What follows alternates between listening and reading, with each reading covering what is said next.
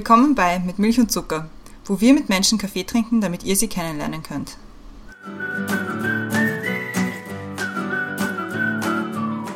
Willkommen zurück bei Mit Milch und Zucker, neue Woche, neue Folge. Mein Name ist Christiane und neben mir in Real Life sitzt die Brenda. Hallo Brenda. Hallo Christiane. Und wir sitzen heute nicht im Sims Hotel, wo wir normalerweise sitzen, wenn wir zu zweit oder zu mehr aufnehmen, in Persona. Wir sitzen heute in einem sehr hübschen Büro mit einem sehr coolen Neonschild und uns gegenüber sitzt unser heutiger Gast und zwar ist das der Marco. Hallo Marco. Hallo, schönen guten Tag. Tag. Abend, Nachmittag, je, je nachdem, wann ihr hört. Ja. Genau. Das ist sehr variabel, wenn es um, ja. um Podcast ja, geht. Genau. Äh, ich möchte noch dazu sagen, es ist jetzt unsere letzte in Persona aufgenommene Folge für eine Zeit. Im Mai können wir dann vielleicht wieder eine aufnehmen.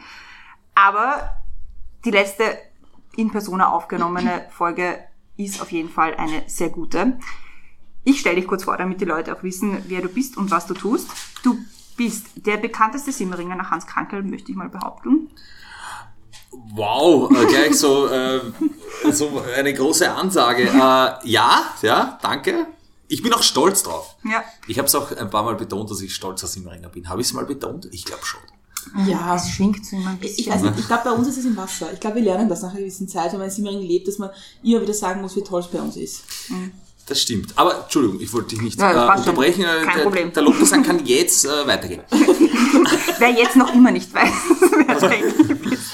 Du bist außerdem Sänger und Initiator von Tubebier, also der Band Tubebier. Seit 2013 seid ihr ein Gespann. Ihr habt unter anderem zum Beispiel im Jahr 2016 den Amadeus Award bekommen. 2017 hast du dann das eigene Label gestartet, Pogus Empire, wo Turbo ja auch drunter fällt. Du bist außerdem Braumeister von Turbo dem Bier. Zusätzlich dann auch noch Vorsitzender der Bierpartei und Bezirksmandatar im Simmeringer Bezirksparlament. Hast vor dem Ganzen aber auf der Med-Uni studiert und bis 2000, seit 2012 Arzt. Warst in letzter Zeit zum Beispiel in den Medien wegen, wegen dem Konzert in der Arena, wo du sehr fürs Impfen geworben hast, noch selber geimpft hast und generell kann man von dir momentan sehr viel übers Impfen hören, was auch sehr sympathisch ist. Ah, danke. Äh, ja, das ist alles so richtig. Ist doch einiges und gut, dass du das jetzt so nochmal aufgesetzt hast, weil hier und da vergesse ich einige, einige Aspekte äh, aus meinem beschwingten Leben. Ja, das, das, das hat alles so seine Richtigkeit. Sehr gut, dann bin ich erleichtert. Kann ich durchatmen, während die Brenda das Thema anklärt. Also ich habe das Thema gestern vorbereitet und bin am Meer gesessen und habe mich inspirieren lassen. Und in dieser Ruhe... Inspirieren? Ja. Entschuldigung, der war schlecht. Ich habe mich inspirieren lassen von, von der Umgebung. Soll ich ihn nochmal bringen, weil das so schlecht ist? Inspirieren, ja. Und also, wir haben das Thema die Gesang schon ein bisschen vorbesprochen, aber unser Thema für dich heute ist Musiker, Arzt, Bierbrauer, Politiker und Autor. Marco Pogo, wie viele Stunden hat dein Tag eigentlich? Äh, tatsächlich zu wenig. Ja. äh, es ist so, dass äh, sich das alles nur noch sehr schwer ausgeht und ich habe dann irgendwann einmal beschlossen, obwohl ich immer dagegen geworben habe, zu arbeiten, mir mein Team ein bisschen aufzustocken, um, und da sitzen wir jetzt auch im Büro, wie die Christiane schon richtig gesagt hat, äh, um mir das alles, diese, diese Welten, die ich da, da bespiele, irgendwie noch möglich zu halten. Und da braucht man dann irgendwann jemanden, der einem hilft, weil selbst wenn du äh, irgendwie auf Dauerfeuer rennst, das geht sich halt nicht aus. Und würde man manchmal wünschen, dass der Tag so, sagen wir mal, zumindest 30 Stunden wäre leibend. Aber das Leben ist kein Ponyhof. ja, also wie wir schon von dir gehört haben, gibt es viele Passionen, die du unter den Hut bringen musst. Da haben wir noch nicht von Liebe zum Laufen, Freunde und Familie gesprochen. Wir haben uns gefragt, wie man da nicht verrückt und oder ausgebrannt wird, ob dein neues Buch dein Corona-Bananenbrot ist und wie es für dich war, im Lockdown als Künstler von 100 auf 0 runterzufahren. Was würde der Arzt Marco Pogo dem Künstler, Bierbrauer, Politiker und Autor Marco Pogo raten und warum sollten wir unbedingt dein Buch lesen? So haben wir das ausformuliert. Ja, das ist, das trifft sehr gut. Das ist auch was, was ich mir selbst persönlich oft frage. Ich würde ja sagen, ein bisschen Ruhe vom Gas, ja. Das wäre manchmal nicht schlecht, weil so auf Dauer Feuer ist halt auf Dauer auch irgendwie anstrengend, ja. Ähm, das Problem ist, wenn ich mal mit irgendwas anfange, dann, dann, dann höre ich halt nicht auf. Damit meine ich jetzt nicht den Bierkonsum, sondern das geht halt dann immer bis zum Ende, ja. Stichwort Bierpartei, ja. Da hätte ich auch irgendwann einmal gemütlich 2018 sagen können, okay, es war lustig, ja. Passt schon. Aber das, so bin ich halt nicht, ja. Der Mediziner würde dem Marco raten, fahr mal auf Urlaub. Aber ich glaube, ich habe es ganz, ganz gut so austariert für mich persönlich, wie ich meinen, meinen Tag gestalte. Und ja, solange es Spaß macht, es ist, glaube ich, bei allem so im Leben, wenn es der Gaude dabei hast, dann geht's, dann gibt er das so viel zurück. Ja. Zach wird's einfach nur, wenn es keinen Spaß mehr hast. Und das ist halt, glaube ich, nicht nur, wenn du als Künstler tätig bist, sondern so ganz generell, ja, wenn du hackeln gehst und es geht am Arsch. Entschuldigung. Bei uns darf man das. Darf man, ja, okay. Das ist ein Podcast. Dann, dann, muss man, dann muss man vielleicht irgendwie was ändern. So eine ganz blöde Lebensweise, die ich da jetzt schon zu Beginn dieses Podcasts einstreue. Aber, Klingt fast erwachsen, ne? Gott. Aber ich glaube, wir kommen noch, wir haben da ganz viele Fragen, die mhm. diesmal extrem durchdacht sind, aber ich finde ich. Ja. Das sind sehr, sehr spannende Fragen. Die aber, antworten dann eh nicht. Ach, ich glaube schon. Ich glaube, ich glaube, das ist ja das Spannende eigentlich, diesen Spagat bei dir zwischen diesen Unternehmer sein, Bierbrauer sein, Politiker sein, aber auch Künstler sein. Ja, das ist äh, schwierig, das habe ich erst heute gelernt, äh, das ist auch nicht zu versichern. Ja? Also habe äh, schon angefragt, so, hey, ich, ich bin ein total unversicherter Mensch eigentlich. Und ähm, mein, meine Berater, die ich ja auch habe, äh, sagen so, hey, Alter, du musst irgendwas machen. Aber das Problem ist, du bist nicht zu versichern. Und das sagen alle irgendwie so, das, weil so, weil es so ein Spannungsfeld gibt zwischen, hey, das ist aber schon Politik irgendwie, ja, aber es ist auch ein bisschen Kunst und man weiß nicht so richtig. Ähm, es bleibt spannend. Ja, voll. Äh, ja, voll. Fang, mal. Ja, ja, weil normalerweise kommen wir zuerst zu den Questions to go. Deswegen fangen wir jetzt damit an und Christiane hat die erste. Okay, bist du bereit? Warte, noch ein kurzer... Kurzer ah. Schlucki. Mm. Mm. Ah, köstlich, dieses Turbobier. Ja, aber das wäre unsere erste Werbeeinschaltung, das wäre schon cool. also wir haben ja schon, wir haben ja ein paar Mal schon über Turbobier gesprochen, also wir können das auch und wir haben auch schon gesagt, wo wir es überall trinken werden und wo wir es überall die Musik hören. Also ich glaube, ich glaube, ich glaube, das ist okay. Das ist okay, gut. Okay. Also, erste Question to go. Eher eine leichte. Zeitung oder Zeitschrift? Zeitung, definitiv. Und das jeden Tag. Und nicht nur, wenn ich drin vorkomme, sondern, sondern auch rein aus äh, Informationszwecken. Meine Mama hat immer gesagt, dass ich das machen soll, was mich glücklich macht. Was ist dein liebster Geruch? Benzin. Das wäre die lustigere Antwort. Äh, die, die echte Antwort ist, ich glaube, es ist Lavendel. Ich bin mir nicht ganz sicher. Das erinnert mich nämlich an den Urlaub meiner Kindheit in Griechenland. Das ist irgendeine Blume, die ich nicht einordnen kann und das habe ich auch noch niemandem jemals gesagt, aber das erinnert mich dran. Und das ist, das ist irgend so ein, ein, ein pinkes Teil und das, das riecht so wie, wie im Urlaub, wie ich ein Kind war. Das ist mein Lieblingsgeruch. Wenn jemand von euch da draußen vielleicht weiß, was das sein könnte, dann drop me a, a comment. Also wenn wir irgendwie Gärtner oder so kennen, ja, genau. zufällig. In Simmering, äh, wir haben ja eine stolze Gärtnertradition hier, also vielleicht ist genau. dabei. Hopfen oder Malz? Beides und kalt meistens auch. Dieses Buch sollte man unbedingt gelesen haben. Mir fällt irgendwie gerade nur Tom Tuber und die blaue Banane ein. Das habe ich in meiner Schulzeit gelesen. Also meins auch, ja. Ich habe ein, bin im zweiten Bildungsweg Autor. Ich glaube, um, um, um auch was Vernünftiges zu sagen, ich glaube, die Österreicher sollten mehr Geschichtsbücher lesen. Dieses Album sollte man unbedingt, unbedingt gehört haben. Mein erstes Album, das ich gehört habe, war von Green Day, Dookie. Das habe ich gekauft, da war ich 10, 12 oder so. Und das war so sinngebend für mich, weil das war so äh, Punkrock-Musik, die mich dann irgendwie auf diesen schiefen Pfad schlussendlich gebracht hat. Also ich würde sagen Green Day, Dookie und von Rancid, um den Leuten auch meine, meine Musik irgendwie, was ich so abseits höre, näher zu bringen, And Out Come the Wolves. Und das ist ein Album, das höre ich bis heute noch auf und ab. Und das ist erschienen vor 25 Jahren. Das, das würde ich empfehlen. Und natürlich jedes meiner Alben. Kultur ist? Freiheit. Die Möglichkeit, sich zu entfalten. Und das ist wichtig, glaube ich, für den menschlichen Geist so sich Freiräume zu schaffen und einfach abseits von, von normalen, ausgetrampelten Pfaden denken zu lernen. Ich glaube, das ist wichtig. Politik ist. Spannend, sehr spannend, manchmal extrem peinlich, fordernd und in Wahrheit gar nicht so schwer, glaube ich. Danke sagen möchte ich. Allen Menschen, die mich unterstützen, allen voran meinen Eltern, die mich wirklich jahrelang schon supporten in, in jeglicher Hinsicht und ohne solche Leute wird es auch nicht gehen.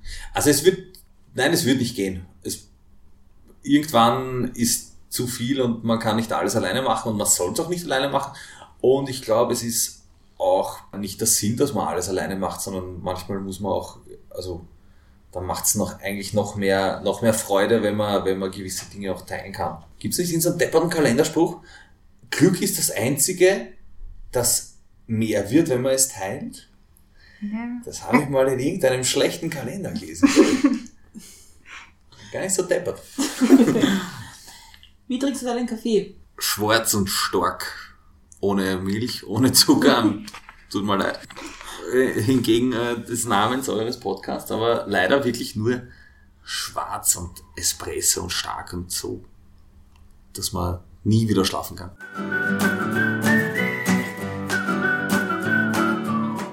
Gehen wir gleich weiter zur ersten Milch- und Zuckerfrage, weil damit wir wieder reinkommen ein bisschen ins Reden. Und zwar, was ist oder war ein guter Kaffee für dich? Weil da geht es ja oft nicht nur, wie er geschmeckt hat, sondern auch um die Gesellschaft. Und ich gebe da noch eine zweite Frage dran, und zwar, hilft Kaffee wirklich gegen einen Kater? Also mir schon, ich trinke schon gern einen Kaffee nach einer langen Nacht. Das Einzige, was wirklich gegen Kater hilft, ist Zeit. Ja. Ich kenne das. Guten Kaffee können sie in Italien halt wirklich gut, ja, muss man schon sagen. Ich habe tatsächlich jetzt fünf Monate keinen Kaffee getrunken, weil ich habe einen Vollautomaten im Büro. Und dann so zehn Kaffee am Tag ist halt auch viel, ja. Und ich habe einfach so zehn Kaffee am Tag getrunken. Und dann habe ich mir gedacht, so, na, da muss ich jetzt irgendwas unternehmen. Und habe dann so gesagt, okay, jetzt kein Kaffee mehr. Und dann war ich am Markusplatz in Venedig und haben wir dann einen Kaffee gekauft. Und der war so gut, dass ich jetzt wieder Kaffee trinke, aber nicht zehn, sondern halt so vier. Und das passt auch voll. Ja. Ich liebe auch den Cold Brew. Am besten gleich den fetten Humpen halber Liter mit Eiswürfel. Danke Starbucks. Das taugt mir schon sehr. Und äh, was auch wichtig, wenn wir schon über Kaffee reden, äh, ist, dass es jetzt wiederum neue Studien gibt, dass Kaffee wirklich leberprotektiv ist. Das sage ich jetzt nicht als Obmann der Bierpartei, sondern das ist so, dass selbst in neuesten Erkenntnissen zufolge auch Cirrhotiker durch Kaffee eine bessere Prognose haben. Also Kaffee ist ein wirklich sinnvolles Ding und solange es nicht zehn am Tag sind, kannst du dann auch liegen gehen irgendwann. Also ganz oder gar nicht ist es dann doch nicht bei dir. Also es gibt nicht nur zehn Kaffee oder gar keinen, sondern irgendwas dazwischen. Ja, ich muss mich halt immer wieder okay. so resetten, dann geht's ja. Also wie gesagt, einmal fünf Monate keinen, dann dann verlierst diesen den den den Habitus, ja. Äh, dann ist es nicht so, okay, warte, ich telefoniere und brauche jetzt einen Kaffee. Das habituelle oder das Ritual ist ja auch beim Rauchen, glaube ich, so das Problem, ja, dass die Leute irgendwann die können keine Pause machen, ohne zu rauchen. Ich, ich rauche nicht mehr, ja. aber bei mir war es schon so, es war sehr rituell alles. Ja. So, da ist ein Bier und jetzt muss man rauchen. Wenn man Pause macht, dann muss man sich wo zusammenstellen und dann wird geraucht. Und, und nachdem ich dann irgendwann damit aufgebrochen habe, dann geht's eigentlich auch wieder. Weiß nicht, wie ist das? Ja, ich wollte gerade sagen, ich rauche eigentlich, ich rauche eigentlich nur am Abend. Ich rauche zum Beispiel tagsüber gar nicht. Und für mich ist Rauchen immer so ein Beginn des Nichtstuns. Ja, ist auch, also, ist auch legitim. Zum Beispiel, ja, meine, meine Großmutter, die raucht auch nach wie vor, ja. Aber nur eine Chick am Abend. Das ist, ja, das ist Wahnsinn. Das, und sie raucht das, das, ich weiß nicht, wie lange sie das schon macht, ja. Sie ist jetzt doch schon über 80 und das macht's nach wie vor. Ja, aber ich finde das, ich finde das irgendwie witzig, weil, weil zum Beispiel ich habe tagsüber, schmeckt's mir auch nicht. Also es ist tagsüber auch so, weil es einfach so gar nicht in einem Tag ist. Aber für mich ist es richtig so, fertig sein mit dem Tag, dann ist alles gut. Ja? Dann, geht, dann geht das auch. Ja, das, es ist bewundernswert. Ich habe das nie können. Ja. Ich habe zum Beispiel, ich war einer, der ist halt einfach, ich bin in der Früh aufgestanden und ich habe eigentlich sofort rauchen können. Ja. Viele sagen so, ah, das geht nicht. Ja. Und mir war das eigentlich immer relativ wurscht. Ja. Aber es ist schon gescheit, wenn man es nicht macht. Ja. Ich will jetzt nicht irgendwie belehrend sein oder so. Aber wenn du eine am Abend brauchst, wie meine Oma, ja, da kann ich aus erster Quelle berichten, dass die Frau, ja, die macht das. Funktioniert prächtig und das ist Teil ihres Genusslebens, ja, und das funktioniert super. Das halt in der Früh aufstehen und gleich mal acht Möbel, aber harzen, das ist halt nicht gescheit. Und ich war so, ja, und dann irgendwann abrupt gesagt, na, na, besser nicht, besser, besser aufhören. Aber bist du eigentlich sehr konsequent bei so Sachen? Bist du, Ja. glaubst du, willst du- Unfassbar konsequent. Also das, das, da bewundere ich mich manchmal selber, dass ich dann das wirklich durchziehe. Ja. Auch bei, wenn ich jetzt mal sage, okay, das, das könnt ihr jetzt ruhig drin lassen, passiert auch manchmal so äh, alkoholfreie Phasen. Das kann, das können auch Monate sein und das funktioniert. Da bin ich halt wieder, warum, sehr konsequent. Ja. Da gibt es, das habe ich das letzte Mal schon erzählt, da gibt es diesen Weinmacherspruch. Man sollte, damit man vorbeugt, nicht Alkoholiker zu werden oder Alkoholikerin, sollte man einen Tag die Woche, eine Woche im Monat, einen Monat im Jahr und ein Jahr im Jahrzehnt keinen Alkohol trinken. Wirklich? Mhm. Sag mal, ich sag's hier einfach wirklich. AWFNR, du hörst das seit x Jahren. Wirklich? Ja, Also, das, das Paul habe ich Ripke. mitgekriegt. Das habe ich ausgeblendet. Ja, ja. Ich, stelle mir tatsächlich das eine Jahr im Jahrzehnt relativ Das zart eine vor. Jahr. Ich meine, mehrere Monate habe ich es auch schon, habe ich auch schon gemacht. So vor Corona, lustigerweise. Ich meine, da habe ich nicht gewusst, dass vor Corona ist, aber da habe ich auch einfach ein paar Monate lang nichts getrunken.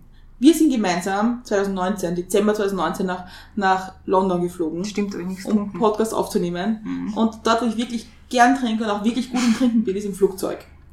Oh, ja, fix. Es- Da bin ich auch richtig gut. Also da trinke ich auch schon beim Einsteigen. ja, Kommst du mit, mit dem Klopfer in den Zehen.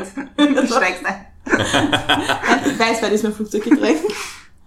Und Madame fliegt mit und trinkt keinen Alkohol. Ja. Aber da war ich auch sehr konsequent, war ich auch sehr stolz auf mich, Ja. muss ich sagen. Und dann sind wir ich Einzige. gesessen. sind wir in London gesessen und haben alkoholfreie Cocktails getrunken. Ja, waren gut. die können auch geil sein. Ja. Ja, ja. Aber wobei alkoholfreie Margaritas, hm, stell mir auch nicht so prickelnd vor. ich, ich denke mir, wir haben ja aufgezählt, was da alles machst in deinem Leben. Und dass es viele Hüte sind, viel zu tun ist, viel Ding. Ich meine, ist der Kaffee nicht auch so ein, so ein Halt und ist es nicht auch ein, ein Rhythmus im Tag, um irgendwie selber noch bei, Sinn, bei Sinnen zu bleiben? Jein, also ich versuche äh, meinen Tag zu strukturieren, es funktioniert nicht immer, ja, aber so ein bisschen, und jetzt ist mir auch die Frage von vorher wieder eingefallen, ähm, ein bisschen äh, Struktur schadet nicht, weil ich halt, ich komme halt her und fahre, mache so tausend Dinge auf einmal und das ist manchmal ein bisschen viel.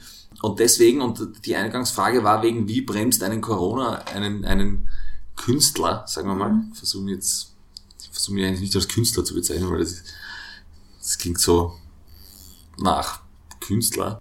Für mich war dieser, dieser, dieser abrupte Stopp, ja, vor eineinhalb Jahren wirklich einer der bewusstesten, angenehmsten Phasen in meinem ganzen Leben. Weil das, es war so wirklich von, von 100 auf nicht 0, aber so auf 10. War da, ich war zum ersten Mal seit Jahren wirklich daheim, ja. Das war vorher so nie der Fall. Ich habe in, in der Höchstphase fast 100 Konzerte im Jahr gespielt, quer über durch alle Länder. Und und da war ich wirklich daheim und habe so eine, eine Struktur gehabt. Ja, es war auch viel Kaffee im Spiel. Und das war halt geil, weil ich bin aufgestanden und habe meine Sachen machen können, ja, und habe gewusst, okay, ja, jetzt mache ich das, das, mache ich das, mache ich das, dann gehe ich laufen, dann, wenn es mich geschert hat, bin ich am Abend nochmal laufen gegangen, weil ich wusste, okay, ja, und dann am nächsten Tag geht's wieder so weiter. Und das waren diese paar Wochen, die extrem viel Geschwindigkeit rausgenommen haben. Und das war sehr, sehr angenehm. Und dann ist der, der Wien-Wahlkampf dazugekommen und dann war es wieder ein bisschen stressig. Aber gab es irgendwann einen Punkt zwischen 100 auf, was ich 10 jetzt runterfahren und das, das Genießen, dann irgendwie Zeit zu haben, zu Angst, okay, wann kann ich das machen, was ich eigentlich machen möchte? Ja, natürlich hast auch als Künstler, Entschuldigung, wieder das Wort, kommen dann so existenzielle Ängste dazu. Die waren bei mir jetzt nicht so kreativer Natur. Also es war jetzt nicht so, oh Gott, ich muss mich kreativ ausleben auf einer Bühne, sondern eher so, fuck, ich kann die Shows nicht spielen und bin natürlich auch irgendwie, das ist mein Beruf. Ja.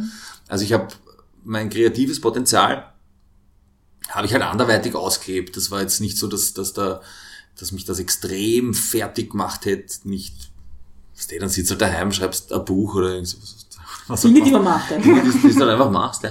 Das, was halt bei mir, äh, was mir mehr Angst macht oder gemacht hat oder auch noch immer, ist, ist so, keine Konzerte spielen zu können, heißt halt auch am Ende des Tages weniger zu verdienen und geht sich das alles aus. Und es geht sich zum Glück aus, ja, aber ich habe halt viele Freunde, wo es sich nicht so leibend ausgeht, ja. Und die sind halt dann keine Musiker mehr jetzt, sondern hackeln halt in einer Bar, wenn es offen hat. Also ich glaube, das ist eher so das, was, was die, die, die Kreativen antreibt, ist, glaube ich, fast eher so ein bisschen die, die Furcht, wie, wie schnell Kunst wegrationalisiert werden kann und braucht man nicht und Theater spielen wir zu und ja. Ich habe jetzt eine kurze Zwischenfrage, weil das, du hast jetzt schon zweimal so erwähnt, wenn du dich nicht als Künstler bezeichnest, als was bezeichnest du dich dann? Das ist eine gute Frage. Das ist gar nicht so leicht. Für mich sind Künstler so, so Leute, die halt wirklich für mich klingt das immer so, wie man lebt in seiner eigenen Künstlerwelt und eigentlich bin ich eigentlich ziemlich ja Rationalist. Ich habe meine, meine Mitarbeiter, für die habe ich Verantwortung und, und es ist wirklich nach Plan, obwohl ich eigentlich kein Planmensch bin. Ja, ich, ich schreibe keine To-Do-Listen, ich habe überhaupt eigentlich ganz wenig Struktur, auch wenn alles sehr strukturiert wirkt, laviere ich mich da so durch. Und für mich ist so Künstler einer, der, der extrem viel Freigeist, so, das bin ich eigentlich gar nicht. Deswegen, und, und, und wenn einer von sich selber sagt, ich bin Künstler, das, das packe ich eigentlich gar nicht.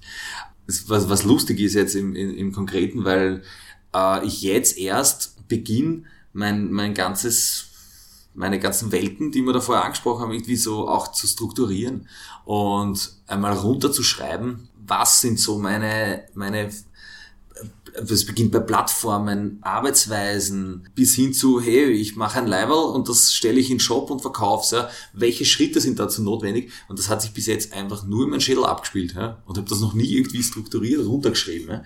Also bin schon ration, rational denkend, aber auch halt fürchterlich un, unorganisiert warst. Ja. Naja, das muss man auch lernen. Das ist vielleicht eine Alterserscheinung. Ja. Das Aber wir, wir haben vor kurzem einen Podcast aufgenommen mit einem, mit einem Musiker, der gesagt hat, irgendwie ist als Musiker auch immer ein bisschen so die Furcht, dass morgen alles vorbei ist. Ja, das wäre nicht zum ersten Mal, dass irgendwie da hat der Band einen Hype oder das, was du machst und dann halt nimmer, ja, und dann ist es vorbei, ja. Machst du Sorgen? Nein, oder? nein, weil ich weiß, dann wäre ich halt Bundeskanzler. Geht auch. Ja, ich mein, Das kann nicht so schwer sein. Ich meine, schauen, muss ich mal die Verhältnisse jetzt anschauen. Äh, äh, aber ich verstehe die Angst, ja. Das ist sicher. Sicher. Und ist das jetzt der Peak? Bin ich jetzt da, wo ich hin wollte? Oder kommen zur nächsten Show nur noch 100 Leute, ja? Aber hältst du manchmal so innen und denkst da, so, ich muss den Moment jetzt einmal genießen, weil das ist, ich weiß nicht, vielleicht kommt der nicht mehr so. Hast du das manchmal?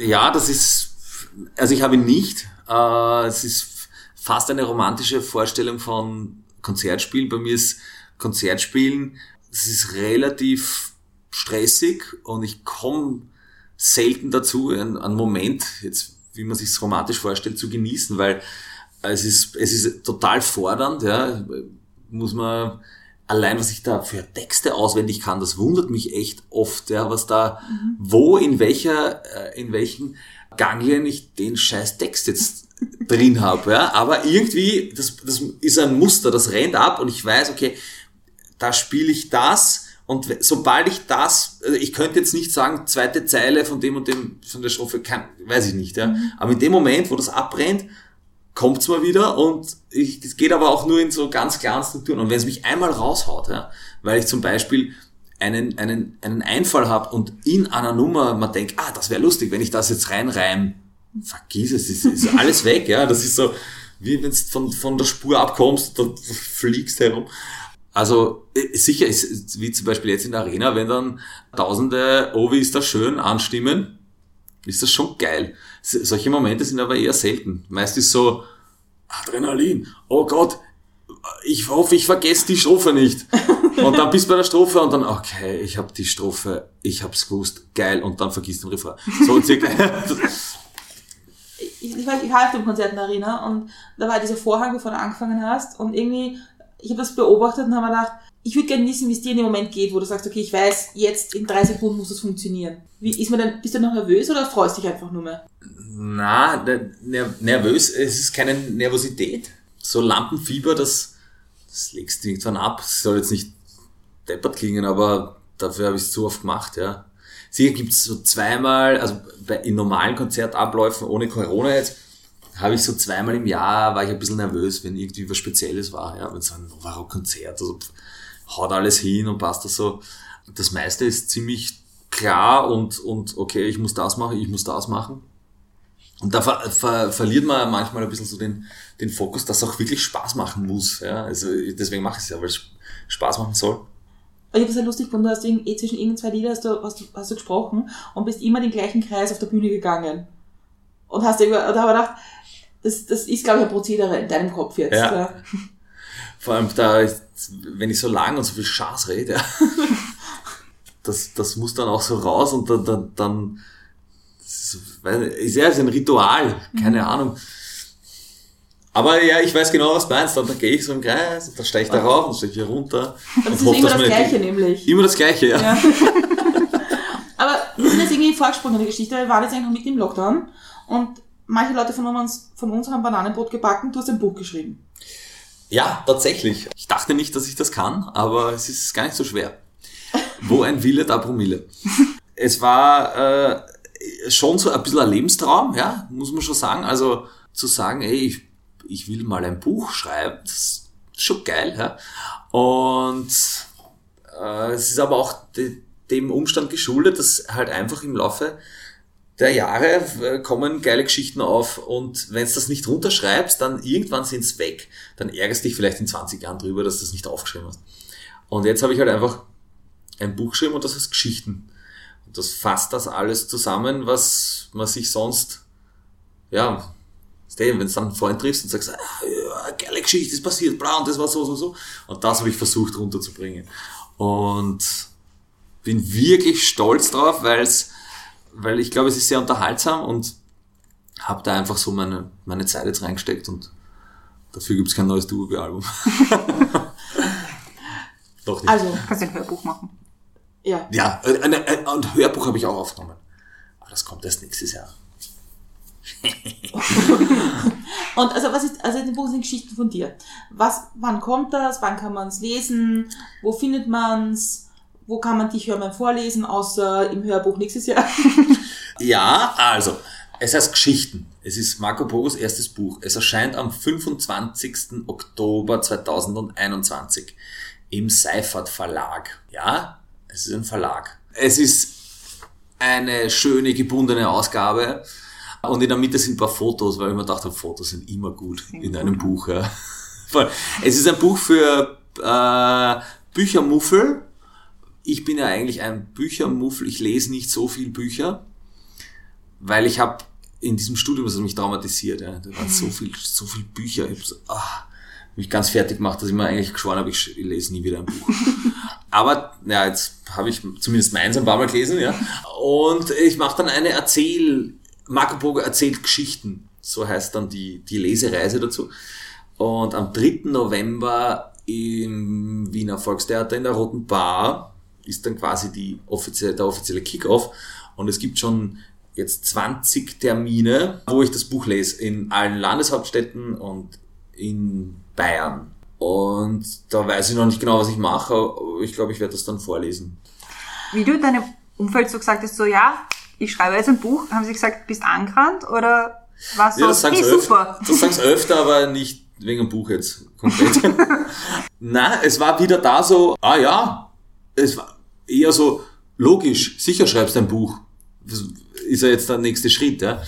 Es war wirklich eine, für mich auch herausfordernd, weil, weil ich nicht gewusst habe, dass, dass man das kann, dass ich das einfach so, so, so dass das so geht und äh, habe mich da ein bisschen mit, mit einem Ritual wieder reinbracht. Also hab, dann bin um sieben in der Früh aufgestanden und habe angefangen zu schreiben.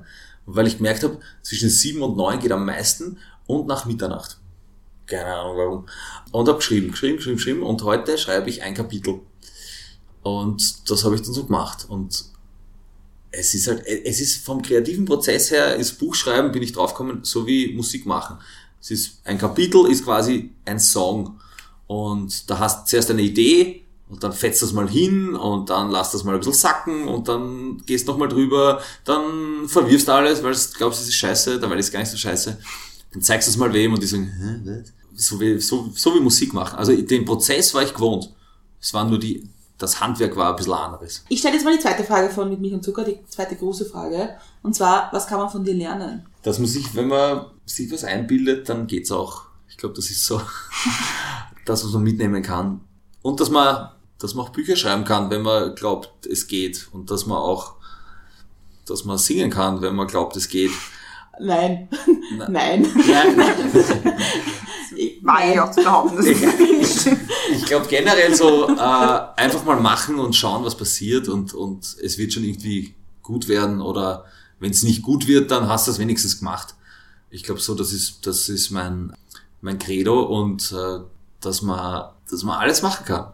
Das ist, man hat auch nur das eine Leben und man sollte es halt irgendwie so anstellen, dass das möglichst konstruktiv, konsequent durchzogen wird. Ich finde die Frage immer super, weil dann kann ich immer Sachen einbringen, die ich finde, dass man von jemand anderem lernen kann. Ah ja, ja. Und ich finde, was man von dir unbedingt lernen kann, ist Höflichkeit. Ich kenne keinen Menschen, der so höflich ist wie du. Wirklich. Immer auf E-Mails ein Danke antwortet, immer das Telefon abhebt oder gleich zurückruft. Und ich glaube, in deinem Leben gibt es wichtigere Dinge als das immer. Und ich finde, es ist echt toll, wenn man das trotzdem beibehält. Und Wow, das ist ein Riesenlob, danke. Ich, ist auch wahr. wow. Obwohl ich so ein Rüpel bin. Tatsächlich, das, das, das bedeutet mir sehr viel, weil ich habe, das habe ich so noch nie gehört, dass das irgendwer mich gesagt hat, dass ich so höflich bin. Ja, gute Kinderstuben gehabt. Ja? Daheim, Aber- seinerzeit in Semmering. Ne?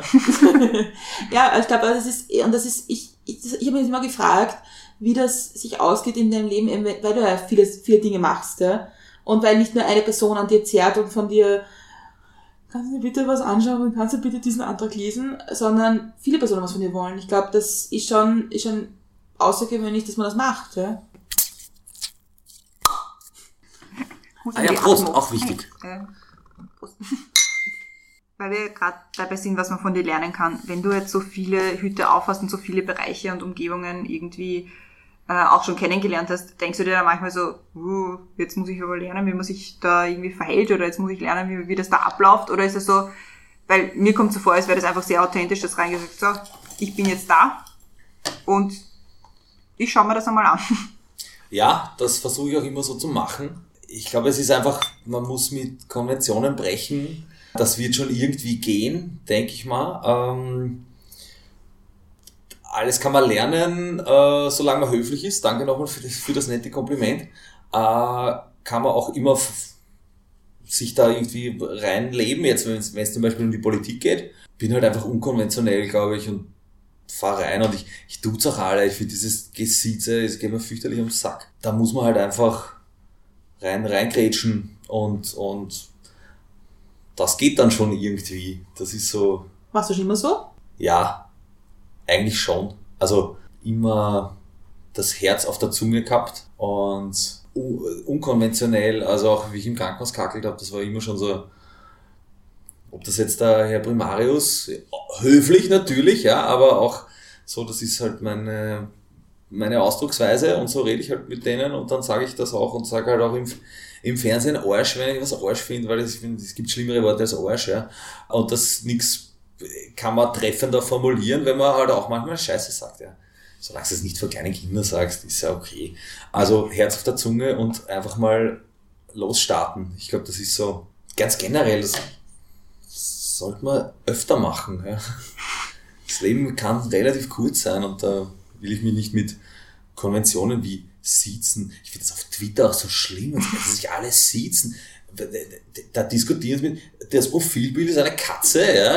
Äh, die verändere ich dann meinen richtigen Namen und dann soll ich den siezen. Entschuldigung, ich sieze auch keinen Hund.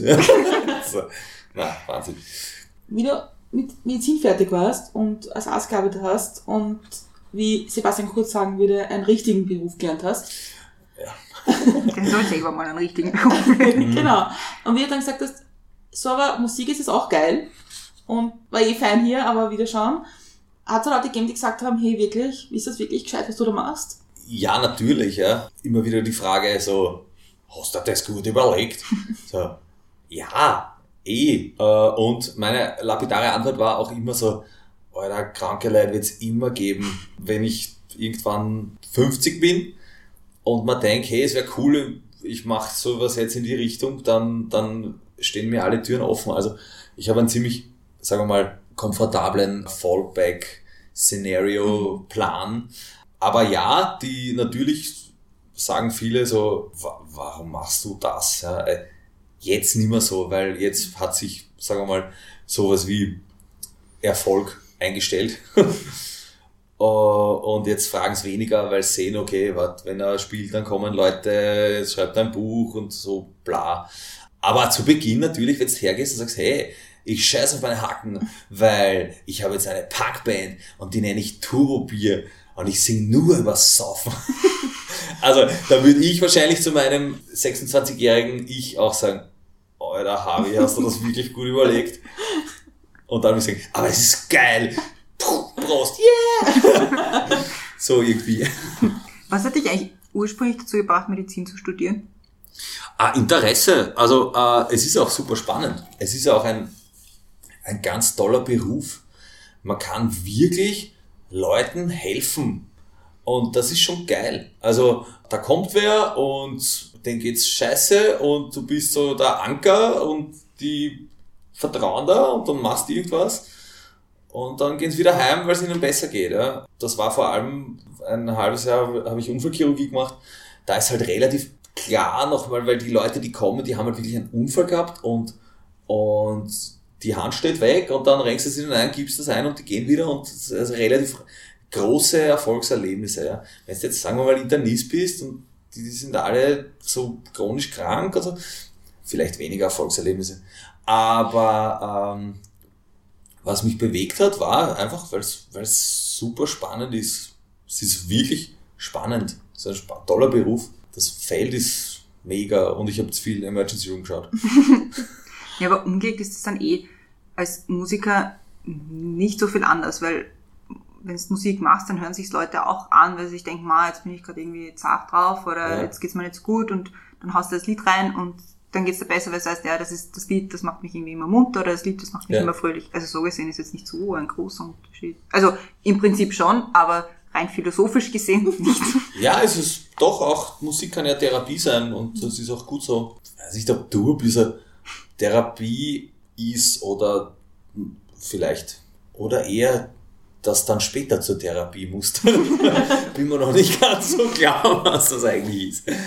Wenn, du hast jetzt wieder mehr als gearbeitet, du hast ja geimpft jetzt. Ja, War das, war das irgendwie wieder zurück in was Vertrautes, was auch, was auch gut ist, oder war es eher so schräg? voll. Hat mir voll taugt, weil man merkt so, dass das schlummert in einem, das Arztsein, jetzt hassen mich alle Erste da draußen, wenn ich das sage, das ist wie Radfahren, das man lernt nicht.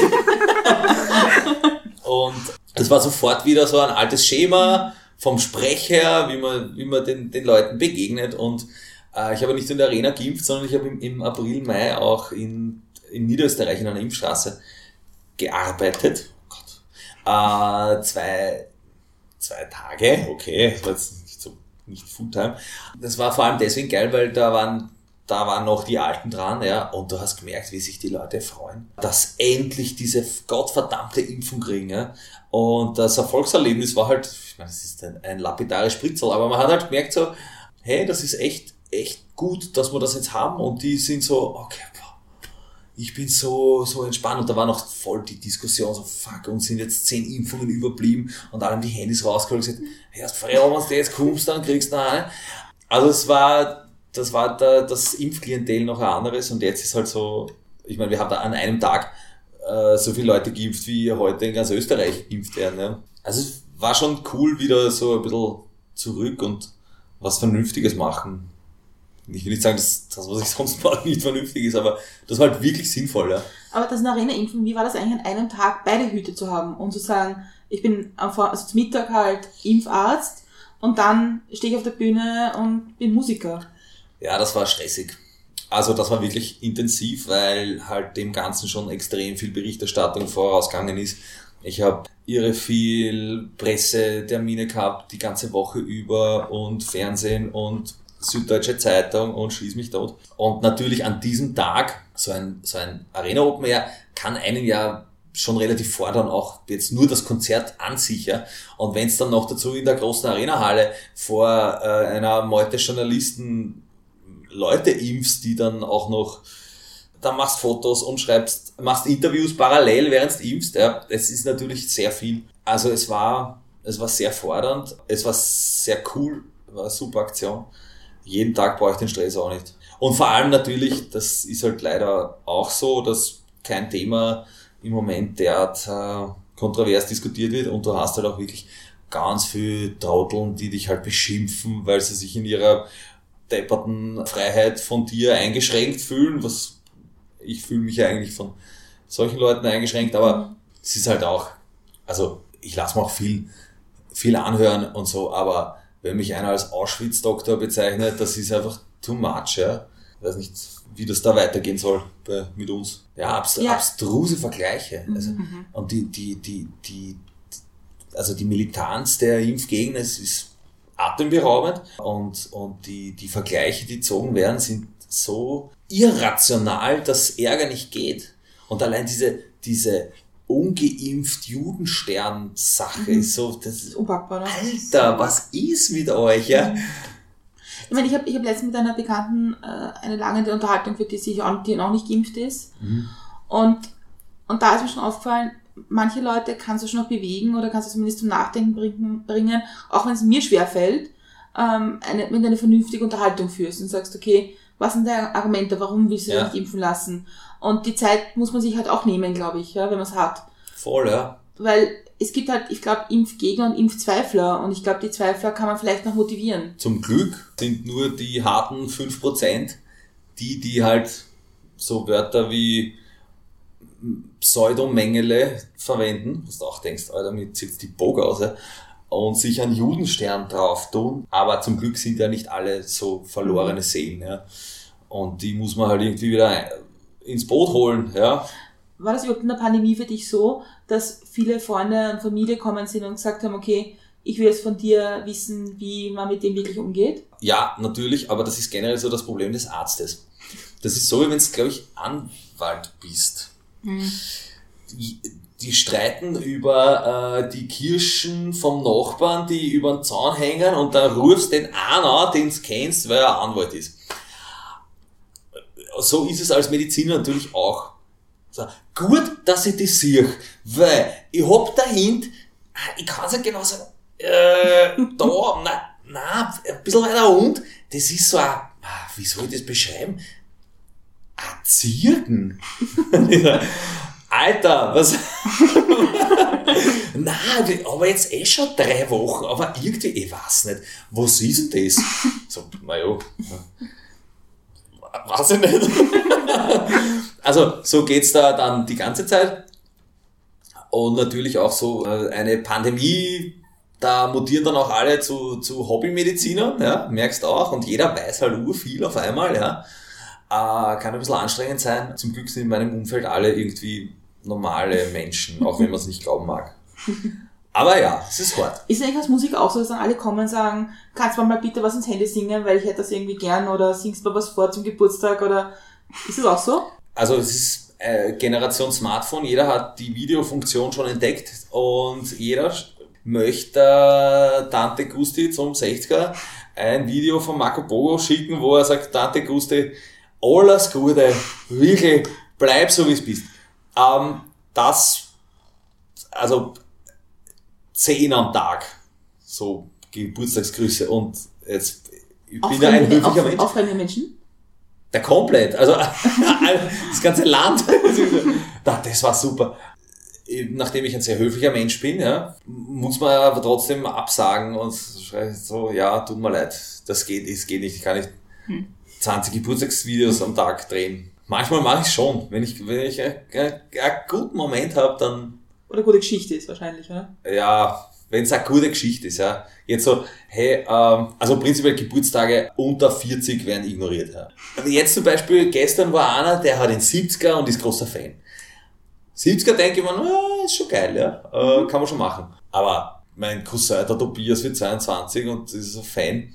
Tut mir leid, Tobias, wenn du jetzt zuhörst, aber es geht sich ja nicht aus. Ja. Du kannst mir jetzt alles Gute wünschen. von Ja. Tobias, in dem Fall wirklich, bleib so wie du bist und brenn der Schieren ein.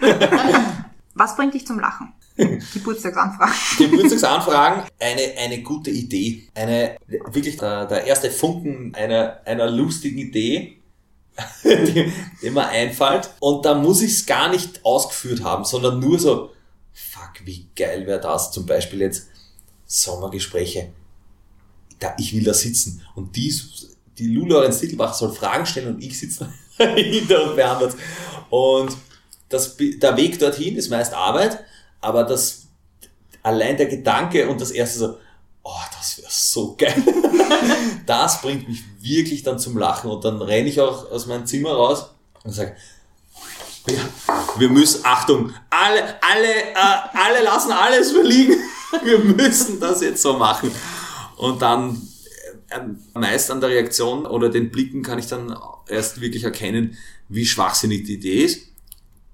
Und jetzt skeptischer die Blicke sind, desto mehr bin ich bestätigt, das ist eine super Idee.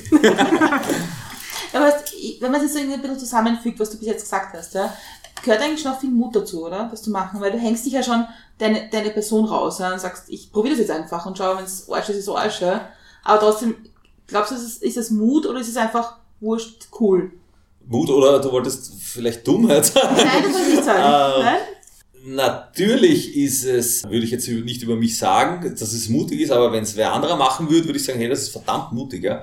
Das höre ich jetzt auch öfters, weil, sagen wir mal, natürlich bin ich halt so hyperexponiert. Ja? Und wenn ich da rausgehe und äh, zur U-Bahn gehe und einfach nur ich sein mag oder einsteigen, dann geht's halt nicht mehr zu trennen. Ja? Das ist halt so ein bisschen der Preis, den man zahlt für, für gute Sachen. Ähm, aber ja, das ist schon, ist schon mutig und das sagen wir jetzt auch viele schon so, hey, äh, vor allem diese, diese, jetzt sich als Impfer derart zu exponieren, ist, war, war ich selber überrascht, wie arg es dann letzten Endes war. Nicht nur die Anfeindungen, sondern auch die mediale äh, Berichterstattung drüber. Ich meine, gestern ist da, der Ludwig ist gesessen und hat bei der Pressekonferenz gesagt, ja, wir machen auch gute Aktionen und zum Beispiel in der Arena Wien. Ich dachte, ja, ja, hey, Kollege, jetzt pass mal auf. Du bist nicht dort gesessen. Also es ist natürlich schon exponiert alles und, und das ist halt Sache, kannst du halt nicht, nicht mehr so frei, frei, natürlich kannst du frei alles machen, ja, aber musst halt immer damit rechnen, dass du irgendwie, dass nicht wo sitzt und einfach du sein kannst in einem Beisel, sondern, also natürlich kann ich schon ich sein, weil ich kein Problem damit habe, ich zu sein, aber die, daneben die weiß halt, wer es bist, ja, das ist halt jetzt so. Naja, gibt's Schlimmes. Also das, das ist eine Geschichte, ich glaube, die habe ich dir noch gar nicht erzählt. Wie wir uns kennengelernt haben, war es ja in einem Spar in der Nähe, wo wir wohnen, in Simmering. Und es war die Zeit, wo alle Masken getragen haben. Deswegen bin bin ich so gestanden und habe gedacht, ist es, ist es nicht, ist es nicht. Und ich bin ja, glaube ich, schon vier Runden um dich herumgegangen. und ich habe dann so, gesagt- zu dir gesagt, sag mal, bist du der Marco Pogo vielleicht? Und ich habe richtig in deinem Gesicht gesehen, so, nicht schon wieder. Nicht Du hast, hier. du hast mich an meinem vollen Einkaufswagen mit Bier erkannt. Nein. Keine Ahnung. Aber das hat, das hat, ich habe es irgendwie lustig. Deine Reaktion war so, schon wieder, ja. Ja, äh, auch zum Beispiel, das war, was gleiches hat mal ein Freund gesagt, der, der da war, ich war in der Therme und stehe halt einfach beim Kastel und auf einmal steht ein nackerter Typ von mir und Servus und äh, gesagt, man hat literally in meinen Augen gesehen, wie, oh Gott, ach so, du bist das, okay. Puh. Wenn man die Frage umdreht mit, was bringt dich zum Lachen oder nicht umdreht, das ist jetzt falsch gesagt. Wie du beschlossen hast, ich gründe jetzt eine Partei und ich gehe jetzt in die Politik und vor allem jetzt bei der Wienwahl oder nach der Wienwahl, wo ihr wirklich bei mm, vielen, ich sage mal vielen Bezirksparlamenten äh, eingezogen seid, da haben ja viele gemeint so, ja, also gerade in Simmering, wo ich es halt auch mitbekomme, so, ah ja, na geil, dann haben wir den Bogo, super. Wie geht's dir damit, wenn, wenn, wenn, wenn du rausgehst? Und ich denke mir immer, was ist mit euch allen eigentlich? Also ich würde jeden Einzelnen, der da rausgeht, mehr auslachen als dich, der da rausgeht. Ja, das ist Story of my life, ein bisschen auch äh, das chronische Unterschätzen meiner Person, das, das mit dem kokettiere ich und mit dem spiele ich auch und das, das ist auch okay. Ich habe auch selbst nie, äh, und das müssen wir glauben, auch alle, die zuhören, ich bin nie an die Öffentlichkeit gegangen und gesagt, ich bin Arzt. Never. Habe ich nicht gemacht. Ich habe lustigerweise den ganzen Nationalratswahlkampf, wo die Bierpartei nur in Wien wählbar war, 2019 überstanden, ohne dass jemand meinen bürgerlichen Namen rausgekramt mhm. hat. Das muss man sich mal einbauen. Ja. Natürlich war die Bierpartei ein Phänomen des Boulevards und jetzt nicht der des Innenpolitikressorts von der Presse, noch nicht, das ist erst ein, ein Jahr später kommen, aber da hat keiner jemals in Frage gestellt, so, hey, wie heißt denn der Typ wirklich?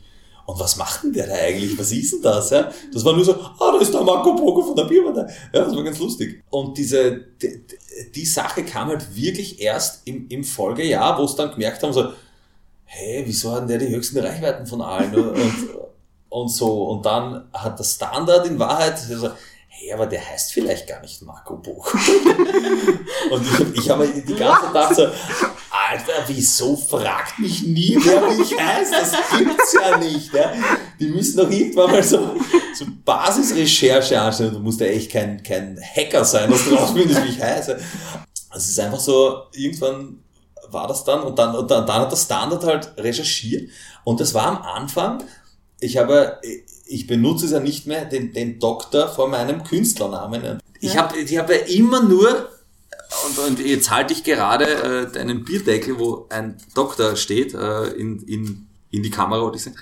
Ich habe das nur verwendet, weil ich gewusst habe, es gibt so viel schwachköpfige Politikerinnen, die sich mit Titel versuchen, irgendwie nach oben zu pushen. Mhm. Und deswegen steht da Doktor. Und ich habe den als Musiker nie den Doktor verwendet, aber nur als Politiker.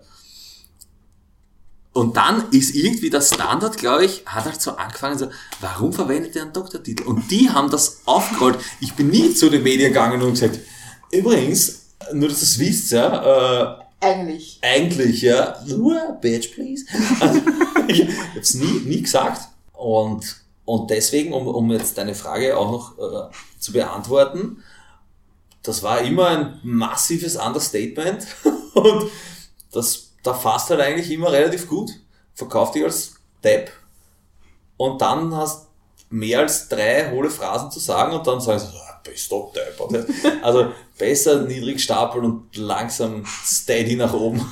okay. du hast ja dann, du hast ja dann auch nach der Wienwahl bist ja auch politischer geworden. Und du hast dich irgendwie geäußert zu der Abschiebung von den Kindern in, in, in, in Simmering? In Simmering. Nein, ich habe eigentlich versucht, das Monat herauszufinden in meinem Kopf, aber. Im Jänner. Ja.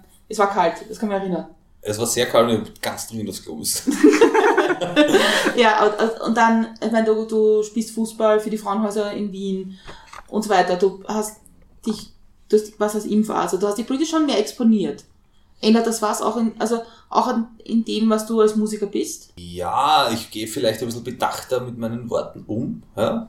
weil ich weiß, dass natürlich solche Geschichten, wie du es gerade gesagt hast, wie sich da zu exponieren und zu impfen und, und uh, Abschiebung und Kicken und so, dass natürlich alles, was ich jetzt sage, irgendwie das wird nochmal spezieller beleuchtet, ja. Da muss man halt nur, also ich passe halt auf, was ich, was ich sag und äh, das ist insofern schade, weil jedem Anfang wohnt bekanntlich ein Zauber inne und, und so so habe ich begonnen, Musik zu machen und meine Kommunikation aufzubauen, indem ich halt einfach überhaupt keine Tabus kannte und augenblicklich genau das gesagt habe, was irgendwie, was mir in Schädel gefahren ist. Und das war das Spannende. Mhm. Und dies, das, das darf man sich aber nicht, das darf man nicht verlieren und das darf man nicht, darf man sich nicht nehmen lassen. Also ich fahre halt so einen Spagat zwischen, was, was darf ich sagen, was kann ich sagen, was sollte ich nicht sagen, was sollte ich sagen im richtigen Moment. Weil ich halt weiß, dass die Worte sind dann relativ also es sind gleich mal gesagt und ich kann es halt, und das ist wiederum spannend, äh, gekonnt einsetzen, ja.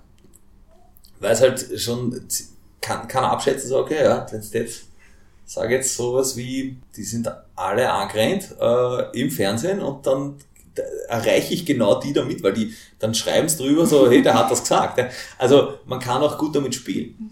Also reisen gemeinsam in die Zukunft. Das ist das Jahr 2026, also fünf Jahre. Was ist im besten Fall in den letzten fünf Jahren in deinem Leben passiert? Ich bin wahrscheinlich Bundespräsident, davon gehe ich jetzt aus. Ja. Alles andere wäre wirklich eine totale Niederlage. so. Ich glaube, ich, ich hoffe einfach, dass ich das weitermachen kann, was ich jetzt mache. So und, und Spaß dabei habe und mich ausleben kann und vielleicht das Leben ein bisschen weniger stressig und noch besser strukturiert wäre. Das wäre irgendwie geil. Also, dass ich zum Beispiel mit meinen Leuten, die da in meinem Team arbeiten, noch, noch enger arbeiten kann, noch bessere Abläufe habe. Natürlich, je besser Abläufe werden, desto äh, weniger Hacken habe ich halt so irgendwie. Und im Moment ist schon viel Hacken. Äh.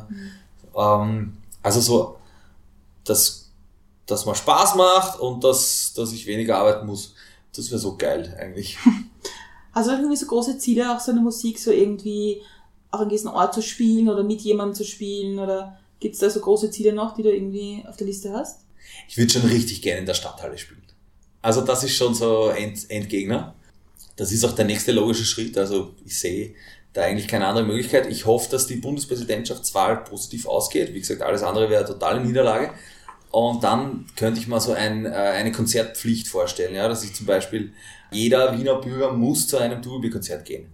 Das würde ich, das wäre so eines meiner ersten Dekrete, glaube ich auch, ja. Du auch machen, dass die Staatsgäste einfach auf ein Konzert kommen müssen?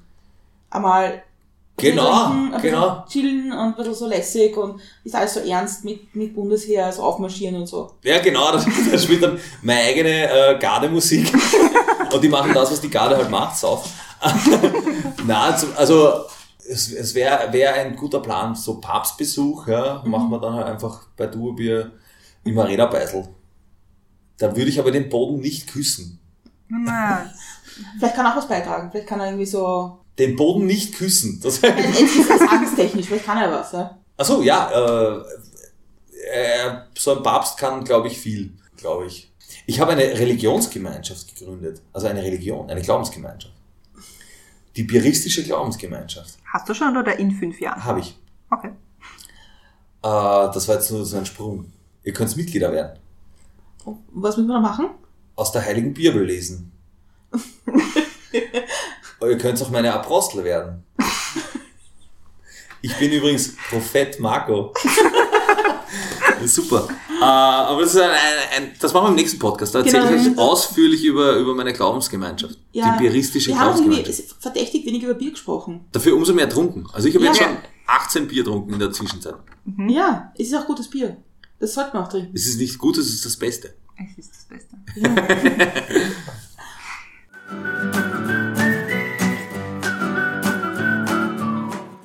aber damit, ich finde, das sind gute Schlussworte. Ja. Worte, an denen es sich lohnt aufzuhören. Das hast du jetzt sehr nett umschrieben für. Ja, heute Pappen. Jetzt wirst Nein, noch, ga- noch ganz, brauchst nicht die Pappen halten. Was willst du den Hörerinnen und Hörern noch gerne mitgeben? Was sollen sie unbedingt wissen? Es erscheint ein Buch von mir und ich habe mich echt bemüht. Also es wäre leibend, wenn es alle kaufen. Es ist jetzt keine Pflicht, noch nicht. Ja. Erst wenn ich Präsident bin, dann Aber das kommt wäre ein gutes Weihnachtsgeschenk zum Beispiel. Absolut, absolut, ja. Und hört mehr Podcasts von euch vor allem und geht's mehr auf Konzerte. Und lasst euch bitte impfen, weil nur so kommen wir aus dem Schatz raus. Und ja, schön war das. Dann sage ich auch danke für uns. Das war wieder ein schönes Gespräch. Viele spannende Einblicke in dein Leben. Danke. Wir hören uns dann wieder, wenn wir über Religion sprechen. Gerne. Ich glaube, da hätten wir auch einen Kandidaten, der da auch gern mitreden wird. Ich kenne einen, ja. Ja, ich glaube, wir kennen alle. Ja. Wer unsere restlichen Fol- Folgen hören möchte, wie zum Beispiel die letzte Folge mit Marco Pogo vor circa einem Jahr, findet man alle auf www.milchundzucker.at und auf allen gängigen Podcast-Plattformen. Und wir würden uns auch sehr über ein Like und ein Follow freuen. Danke!